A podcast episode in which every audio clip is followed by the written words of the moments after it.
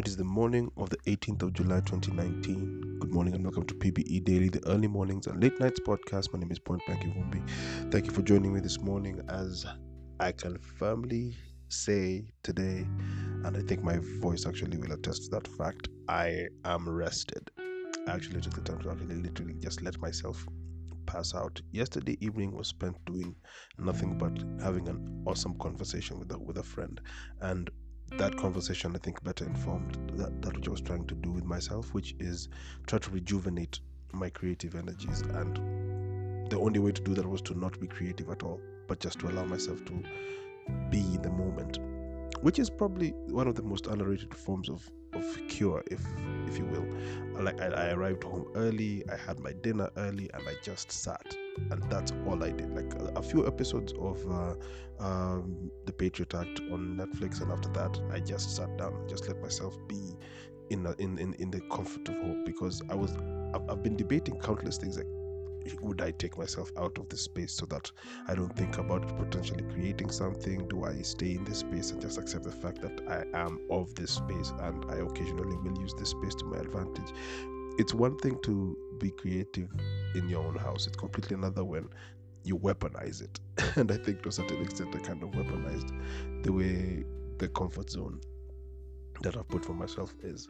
But rest assured, I got to actually be free.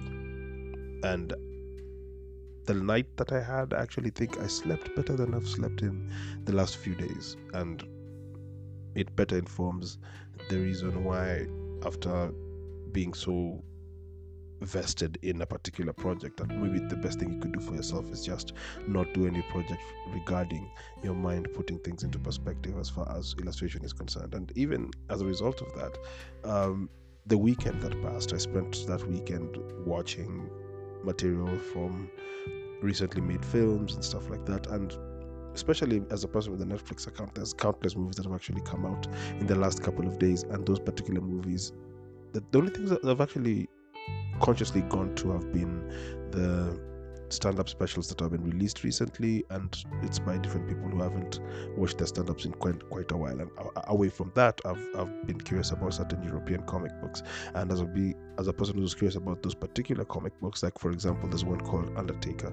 I haven't read a single page but I have looked at the artworks that the, the artist actually created, and um, I think his name is Ralph Meyer, and his his work. He's a French artist, and his work arcs back to the kind of work that Moebius used to create, as far as the comic book Blueberry. I mean, the rendering that they do, and I think for, for the artist, you'll probably understand this.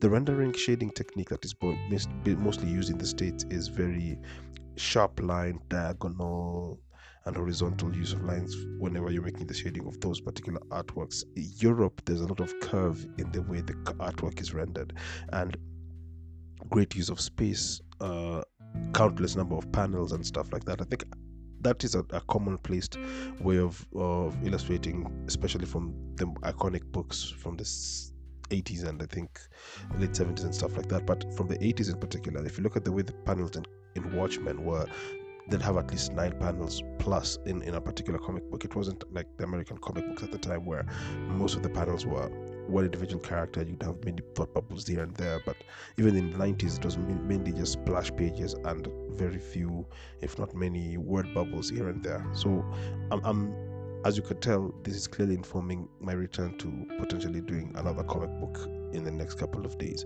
And since I know I have th- those in my docket, I I will eventually arc back and actually do that. So, as a way of healing myself and learning myself, I've been delving into film a lot. I'm watching films from uh, gone ages and trying to be educated on that. Take, for example, yesterday I was talking about horror films and horror genre and how the horror genre has been taking its steps and taking its strides to actually grow. But I, I then found this uh, doc, uh, documentary series done on by the BBC and it was shared on, on on YouTube. I hope they don't mind that that person shared that particular clip and if I knew a service where I would actually pay f- to watch BBC One and watch the documentary stuff online, I'd, I'd, I'd, clearly pay for it and I'd gladly do the same. Same goes for Frontline PBS. If, if there's a way you could come up with a service that serves Kenya, uh, Kenya and East Africa for, for that matter, I would gladly put the coins aside to do that. I mean, why, why, why would I spend that money on a beer when I could spend it on watching documentaries?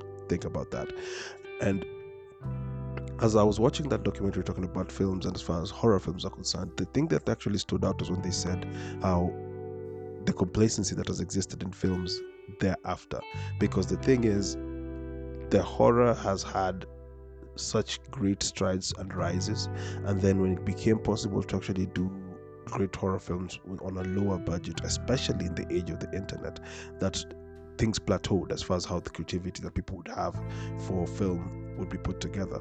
I mean, I remember when I was in college, the the the film that actually really hit me hard. Two films that I remember from that period that actually stuck with me for the longest time. One of them was The Exorcism of Emily Rose, because that one literally I watched it in broad daylight. I kid you not, but it still tripped me out because of how well the actress and the story was cared to, and that you don't get that often aside from that, there was another film, and it was the Blair Witch Project, and the rabbit hole that was created by the Blair Witch Project, having uh, the point of view or first-person visual of our film, changed everything, because then it led to countless series of films that came thereafter, and even big budget companies started making films in that particular way where you're actually stuck in the eyes of the person who's actually experiencing the show in the presence of the moment. Now with where technology is going right now, can you imagine reaching a level where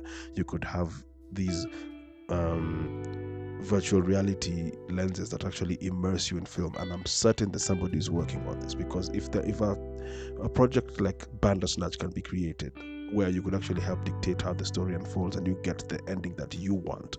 Imagine being immersed in a film where you're actually a part of the film as it goes. Because I've been watching these different podcasts that have been talking about how Disneyland and the Disney World area in Florida has been changing because now there's actual virtual spaces where you could put certain glasses on and you walk walk into certain spaces and the spaces you're walking in is actually the world in the films and the universes created therein. And it arcs back to this uh, moment I, I, remember watching in a movie called Valerian. It wasn't really big, and no one really paid much attention to it. In fact, the my ex-girlfriend was the person who actually told me about this film and she wanted to watch it specifically because of a the literature behind it because i think she had read the comic books and b because the the actress in the film is one of our favorite actresses and I'm not ashamed to say that because this particular character, like she, she was very, very well read, and she was, she was into, most, most specifically, she was one of the Harry Potter like disciples, and but this particular one was something in sci-fi which I never expected her to be a fan of, and that she went into that. Big shout out to that, and, and quick side note, and I know this is another rabbit hole within a rabbit hole, but I'll go I'll go back to what I'm really trying to talk to talk about today. I think I saw in the audience in the last concert that I did, and maybe it's because it was odd that I wasn't wearing my glasses that day, but even though my energies were off, I think I think I think I saw that face in the crowd, and maybe that was something that actually better informed to what extent I could push myself in the in the performances as far as being the hype man for the night. That aside, tomorrow's uh, another concert night, so we'll see how that plays out. Coming back to actually the the whole idea of film and after watching the whole documentaries about horror films and horror genre and all that, I've moved away from that. And the new curiosity that I have right now is crime films and, and basically films from the 1970s. And the 1970s, I think, was when the rebellion from Hollywood started. And when I say rebellion from Hollywood, I mean this. Hollywood in the 19 I think in, in its first century, that's be, be, up until the 2000s, a lot of movies that were being created were big budget films and you had a studio behind it and all that. And in the 2000s as we stand right now even the the sitcom uh, template is not really working because now anyone can make their own tv show with the comfort of their own phone take for example the fact that i'm recording a podcast with a microphone that i bought online and a phone that is literally just a it's a working computer for for crying out loud i mean if i take this particular android phone that i'm using and i gave it to a person from the 1970s they would completely own the world, I think. And I remember even seeing uh, a series, I think it was called jungle Love. I'm, I'm, i may be mistaken, but it was a fully recorded series using mobile phones. And that that is actually an innovation that exists is a totally different ballgame. Uh, the fact that the, the world of film is now fully controlled by people who can make films in the comfort of their own homes. And another thing, and I think the filmmakers who may be listening or the people who are curious to actually write or create films, you should know this. A lot of the photographers and um, photographers and uh, film directors who've used cameras that came out 10 years ago are upgrading to the newest versions of the actual cameras. I'm talking the Canons and the Nikons and and all those, and they're selling off their old cameras. My suggestion: the wheel isn't broken; it's just not up to date with the kind of tech that they use in the current age. A new rising and a new renaissance for film could be born from you purchasing these old cameras.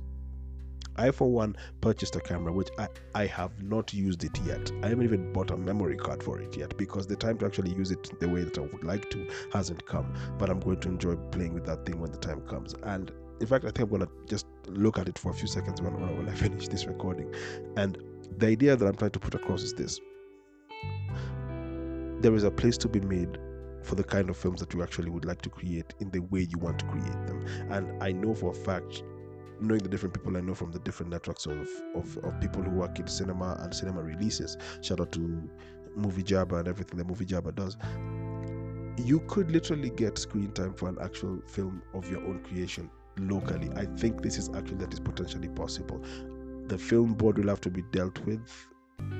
This much I can't I can't really control that situation because that goody goody two shoes who sits on the top of that board, whatever man, like it is what it is. And as a guy who's working on a, on a 2D animation film, I would like to, by the time I finish making this 2D animation film, be able to make even greater strides on live action and the, whatever scripts I write thereafter, because I'm I'm diving into the 1970s in particular because I feel like the decade, but right before the, the years of my birth, was when a revolution happened as far as film I recommend you listen to another podcast. I think it's called.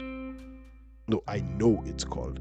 Um, you must remember this, and it's done by Karina Longworth, and it covers the first 100 years of film in Hollywood and how Hollywood used to do things.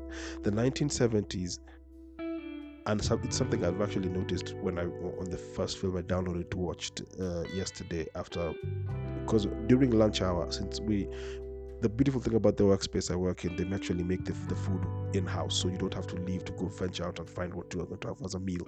So as you sit in the office, probably find yourself a film to watch as an intermission to returning to the actual work you should do in that one hour uh, of taking a break. And the movie that I'm um, I'm I'm a few minutes in is a movie called The French Connection, and it's the first of the of the of the French Connection films. And when I was watching it, something that actually stood out for me. I will give no spoilers whatsoever, but one thing I'll, I'll say is this: the narrative technique, where you could have the two lead characters talk about a specific individual who they are trying to tail because it's a police show, and the character they're tailing, the narrative is shared by the conversation between the two detectives and you're seeing just the character walking around the city. And it doesn't have this whole camera is steady and sitting in one position but the camera looks like it's interacting with the characters. It's moving around them. It's like you're standing right next to the guy and you are watching him move away from this particular door and go sit in the car and then be sitting in a car behind the, the detectives watching them actually drive to the, the place where they're following this this individual driving through uh, alleyways and alleyways just finding this person. And the 1970s when you look at those particular like that particular film affected me in this way. It looked like comic book panels flowing the entire time. And seeing as the first comic book i ever released as an as a, as a writer and illustrator was a 1970s comic it doesn't it doesn't surprise me that it's, a, that i went for the noir black and white type storytelling in that period. And I know it's been years since I released another Home Guard, but I intend to write another Home Guard and release it. Uh, it's the price you pay when you're trying to make more than one, one dream come true at, at, at a certain time. And bearing in mind what uh, what happened the last couple of weeks, we're going to pace this thing as best as possible because I feel it'll find its audience when it finds its audience. And for those who've been with it since day one, please bear with me. There's a reason why I take a while with certain things. Now, the 1970s was also a rebellious period from how Hollywood used to do films because the middle class became that which was being told the story of. And I think also the 1950s and 60s were informed by the different wars that America and Europe were going through at the time, and especially America, because I think that was a, the 60s was, was, during the time of Vietnam. I'm not really sure, but I need to get back into my history research and all that.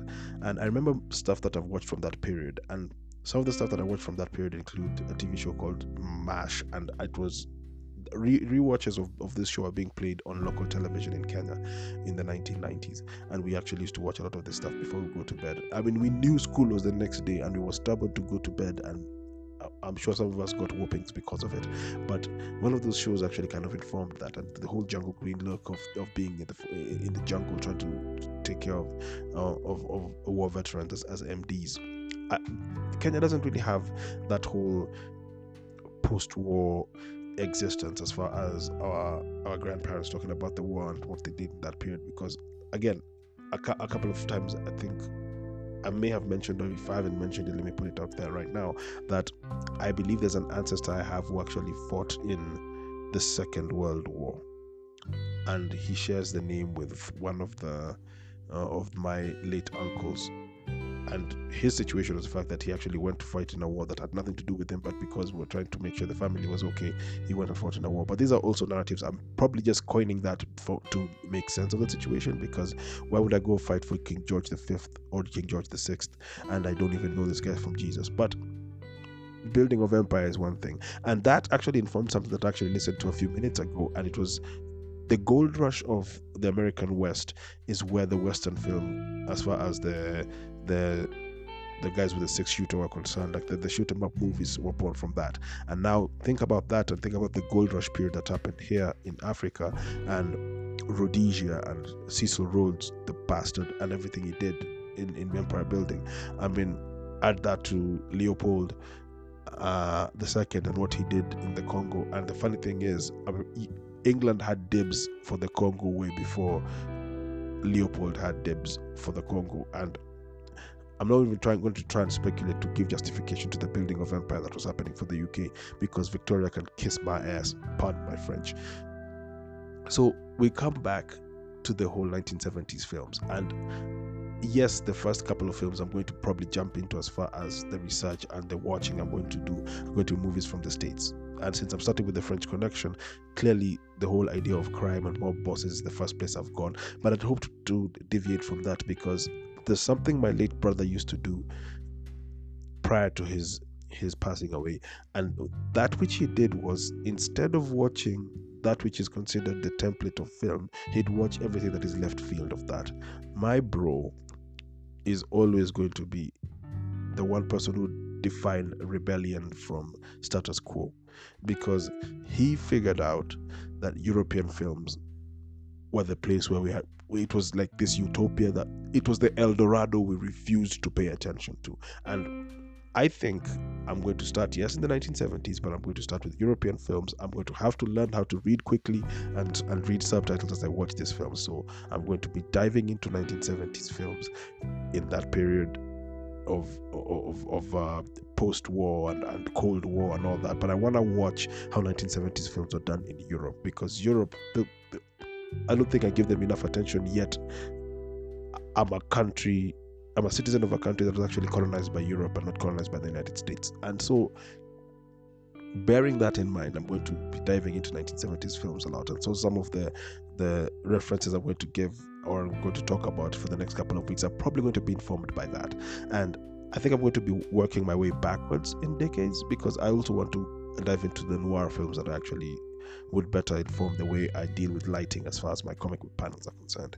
Now, Get Carter is another movie that I know was made in the 70s in the UK, and I think I watched a remake of it. I, I do intend to actually uh, dive back into watching this stuff. Saturday and I think Sunday night, I finished watching the remake of, with Samuel L. Jackson of Shaft. So as you can see, subconsciously, I am already diving into these particular realms of the kind of films that are going to be, be watched.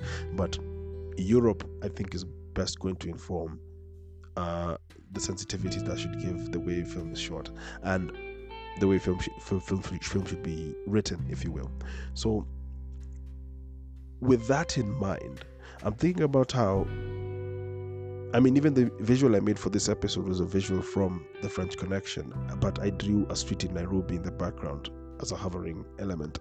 But I've always said that my city, Nairobi, is stuck in time and it's stuck in the 50s, 60s, and 70s. And I think if I found certain structures, I'll actually make a fully existing film in those spaces. But I think certain narratives need to be written to actually make the story come out right.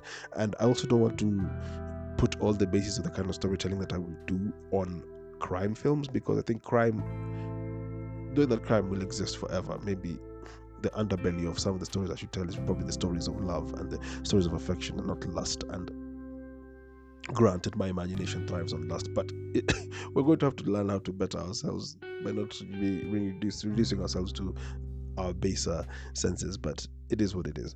So the periods of the kind of literature that was made in that in that time, which is the 1970s, also kind of affects how we treat narratives today. I mean, take for example, television was a very powerful tool in the 1990s and the 1980s in Kenya, and it best informed and best educated how people would see what a star was in our lives.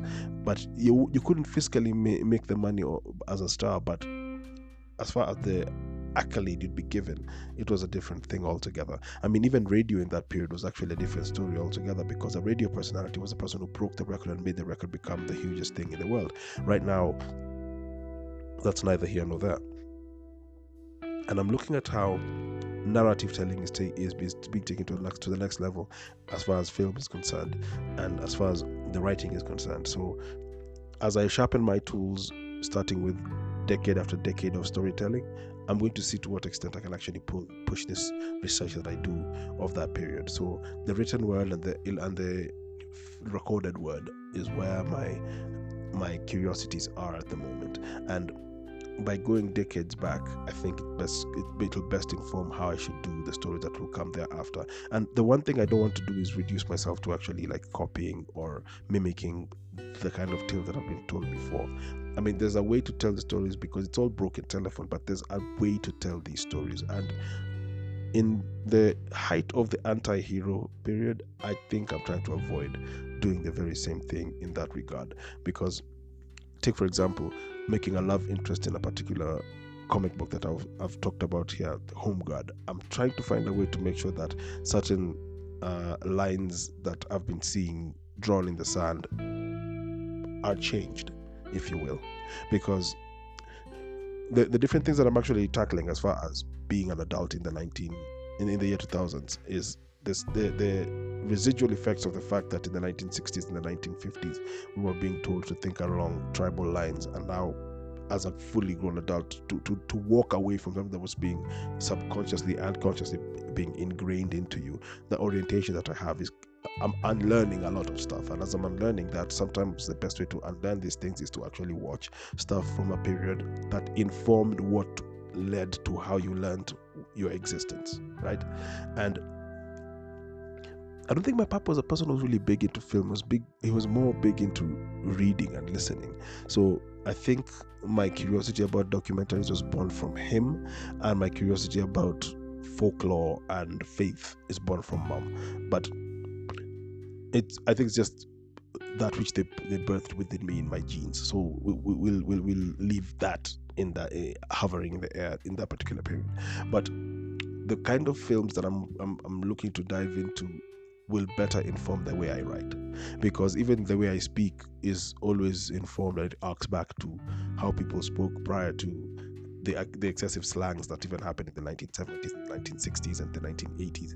And in the 2000s, in the period where I grew up, our slangs change every 24 hours, and every neighborhood has its own slang. And now those slangs are traversing the world because, hey, by the click of a button, you could literally put up a tweet, and the whole world will hear a slang from your neighborhood, and it becomes a thing. Wrap your mind around that, why don't you? And that being said, I still feel there's there's a certain sensitivity and command that should be given to language, and it's the reason why I could have done this podcast in the way I conduct uh, even the the rapping that I rap. When I rap, I rap in it's borrowed from the United States in the sense of like the the New York specifically the boroughs of Brooklyn that kind of rap style is where my style of rap is, is informed and even the way my cadences will happen in that rap style i will do it in that technique however when i make contribution contributions to the tv show lit 360 i do them in this tone and in this level of eloquence because the craft should be best represented to older and younger generations in a position of professionalism and in that which people coin as professionalism. It's it's the it's the hilarious factor that when, whenever it, it, this entire week when I when I saw the red carpet for the Lion King and um, uh, Magical Kenya in the background and everything, and that everyone keeps on talking about like yo everybody needs to start show their uncle this image of jay-z with the hairdo that he has and that how that hairdo is the hairdo of a billionaire. And i'm like yeah he can afford to have that hairdo. I'll say it again he can afford to have that hairdo. Because in his initial days as a rapper he had a short haircut. I hate how people want to talk about a person when he's, he's reached a point of success, but they don't want to talk about how he acted up to that success. I mean, granted, Lost Boys did their thing with the with the dreadlocks and everything. I mean, to each his own. I accept that. However, if you're going to start comparing yourself to multi-billionaires, I mean, I mean, it starts in the mind and then you become the person, but let's have a degree of practicality and an executable uh, an, an executionable plan a plan worth executing sorry a plan worth executing in that regard and the different rabbit holes I've gone into right now just lead back into this. Narrative hasn't really existed. I can't really say that I know one specific story, which I would literally say that that is the quintessential Kenyan story. But I know it's on its way. I do know it's on its way because most of the time when I look at films, like yes, the the crime ones are the ones that come and pop into our imaginations first, but the disenfranchised only see one person who's, who's successful, and that's the thug, or that's the crook, or that's the, swindler, or the big businessman. But in our case, and this is going to be have undertones of political uh, talk. Every last one of our political leaders is a crook. Every last one of them wrap your head around that why don't you? And then when you look at that and i mean i mean look at look at it this way. This is the best way i can describe that situation. The perfect retirement plan for recording artist in kenya right now is to join politics. The perfect retirement plan for a person who's a media personality is to join in politics. The perfect retirement plan for a person who uh, is vested in potentially being a superstar politics no cap, they just make their money and just walk away. Think on that. So the narrative of the family unit is non-existent because like there's an entire generation that was raised with single parents and there's a whole other generation that's coming after that based upon the same same situations but i feel there's a place for good storytelling and as a person who a couple of months back wrote narratives of chapters like footnotes for certain chapters in story. I'd like to see where my mind goes when it comes to this particular material that I actually come across next. But we'll see where this goes. But as we as we stand, the 1970s, here I come. I'm going to be diving into that stuff and see what's best is going to come from it. And I think after my event tomorrow, and I take the break from everything, so I could just be lazy, so I can create better next week. We'll see where my mind goes from there. Say it with me. Be Caesar or be nothing at all.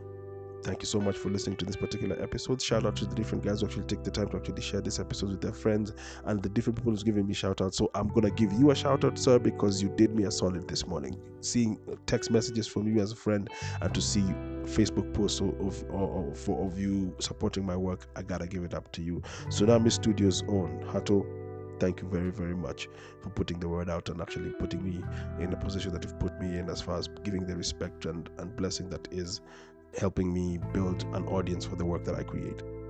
Big up to you, sir. Love and respect. All right, people. Until the next time we record, be good, be safe. God bless. Peace out.